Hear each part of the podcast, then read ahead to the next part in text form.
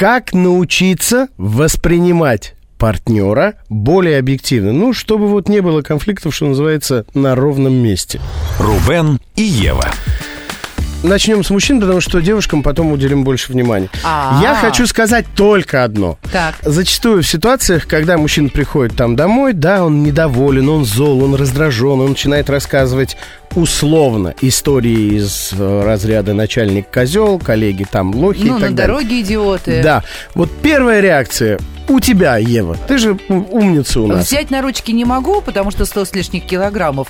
Но я как-то пытаюсь там подсказать, что-то как-то совет может дать, не знаю, там направить как, ну что-то такое.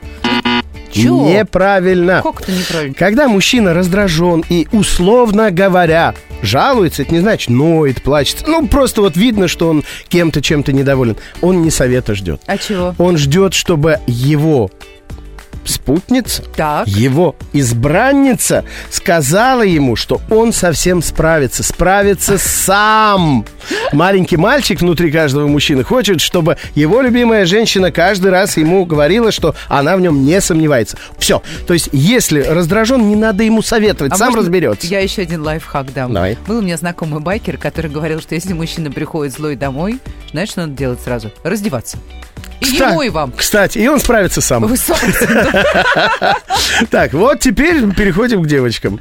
А, ситуация, да, когда девушка жалуется. Вот та, же самая. Ну, конечно. Вот я очень часто жалуюсь, потому что мне хочется с любимым человеком поделиться. И как раз мне хочется, чтобы он мне что-то подсказал. Вот, что делает обычный мужчина в этой ситуации? Обычный мужчина думает, так, с моей женщиной что-то не так. Она жалуется, она сломалась. Ну- как ее починить? Надо решить ее проблему. На самом деле, Так. говорят специалисты, девушке тоже в этот момент не надо, чтобы мужчина бросался решать ее проблемы. Надо, чтобы он ее обнял, Обязательно. сказал, что он ее любит, Да, за ушком почесал. да, и какую-нибудь вкусняшку из разряда шоколадка, винишка и все. Ой. Вот если девушке плохо, обнял, поцеловал, шоколадка или винишка, либо последовательно шоколадка и винишка. Ну, подожди, ну а если да, шоколадка и винишка? Вот я не люблю ни шоколад, ни вино. Что, теперь все меня не утешать, что ли? Ев, ну что опять началось-то? Ну не надо менять правила игры по ходу пьесы.